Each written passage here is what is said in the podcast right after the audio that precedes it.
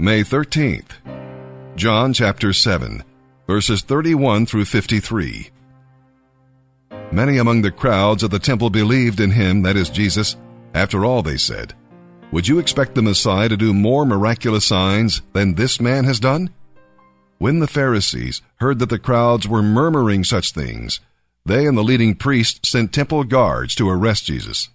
But Jesus told them, I will be here a little longer then I will return to the one who sent me. You will search for me, but not find me. And you won't be able to come where I am. The Jewish leaders were puzzled by this statement. Where is he planning to go? They asked. Maybe he is thinking of leaving the country and going to the Jews in other lands, or maybe even to the Gentiles. What does he mean when he says, You will search for me, but not find me, and you won't be able to come where I am? On the last day, the climax of the festival, Jesus stood and shouted to the crowds, If you are thirsty, come to me. If you believe in me, come and drink. For the scriptures declare that rivers of living water will flow out from within. When he said living water, he was speaking of the Spirit, who would be given to everyone believing in him. But the Spirit had not yet been given, because Jesus had not yet entered into his glory. When the crowds heard him say this, some of them declared, This man surely is the prophet. Others said, He is the Messiah. Still others said, But he can't be. Will the Messiah come from Galilee? For the scriptures clearly state that the Messiah will be born of the royal line of David in Bethlehem, the village where King David was born. So the crowd was divided in their opinion about him, and some wanted him arrested, but no one touched him. The temple guards, who had been sent to arrest him, returned to the leading priests and Pharisees. Why didn't you bring him in? they demanded. We have never heard anyone talk like this, the guards responded. Have you been led astray too? the Pharisees mocked. Is there a single one of us rulers or Pharisees who believes in him? These ignorant crowds do, but what do they know about it? A curse on them anyway. Nicodemus, the leader who had met with Jesus earlier, then spoke up. Is it legal to convict a man before he is given a hearing? he asked. They replied, Are you from Galilee too? Search the scriptures and see for yourself. No prophet ever comes from Galilee. Then the meeting broke up and everybody went home. Good morning, everyone. This is Mark Matthews, nearing the end of phase two here at the Refuge. The inspirational poetry that I've written this morning is a message I believe inspired by what I've grown to call Holy Spirit speak. In addition, it carries a special message to all of you listening.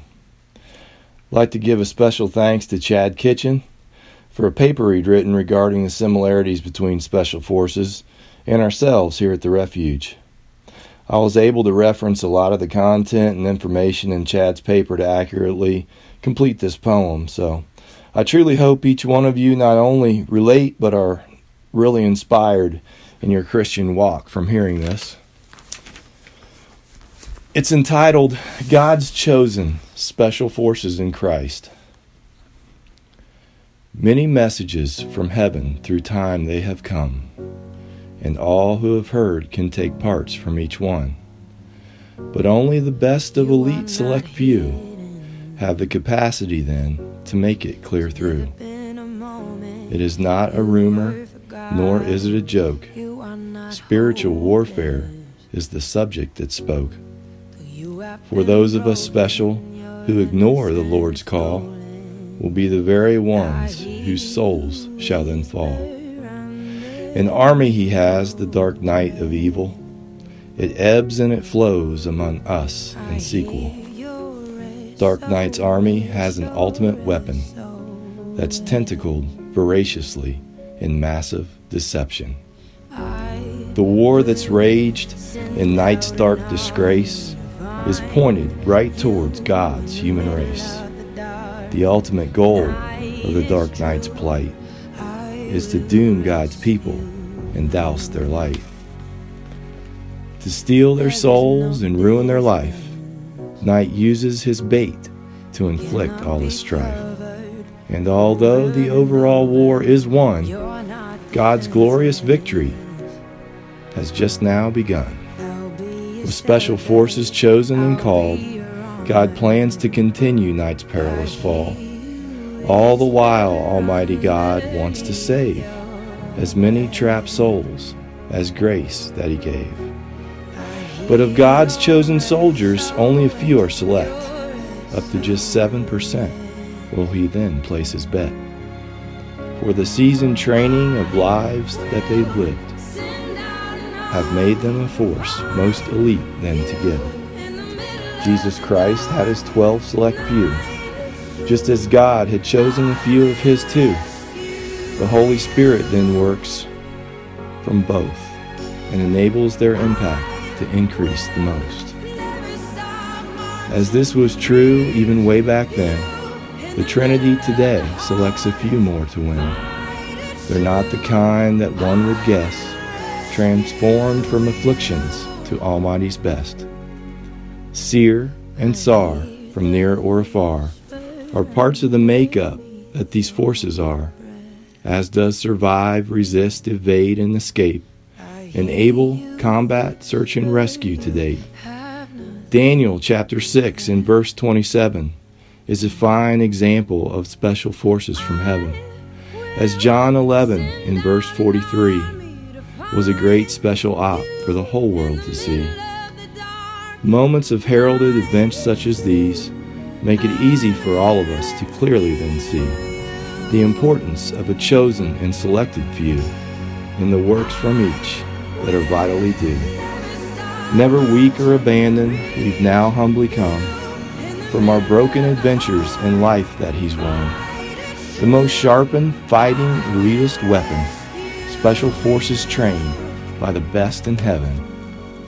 So ahead now, there's much special work then to do, as we train to be just now a part of the few chosen by God to be vital and true, and win glorious battles for Trinity too.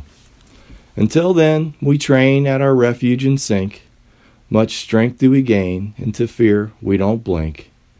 At the end of this sharpening of spiritual vigors, we'll be ready to pull God's most powerful triggers. A great honor to have our chance that has come to fight for our Lord great things He has done. Transformations of ours are now miracles won. As God's special forces, we've now just begun. Thank you for listening. Glory be to God, and may God bless you all.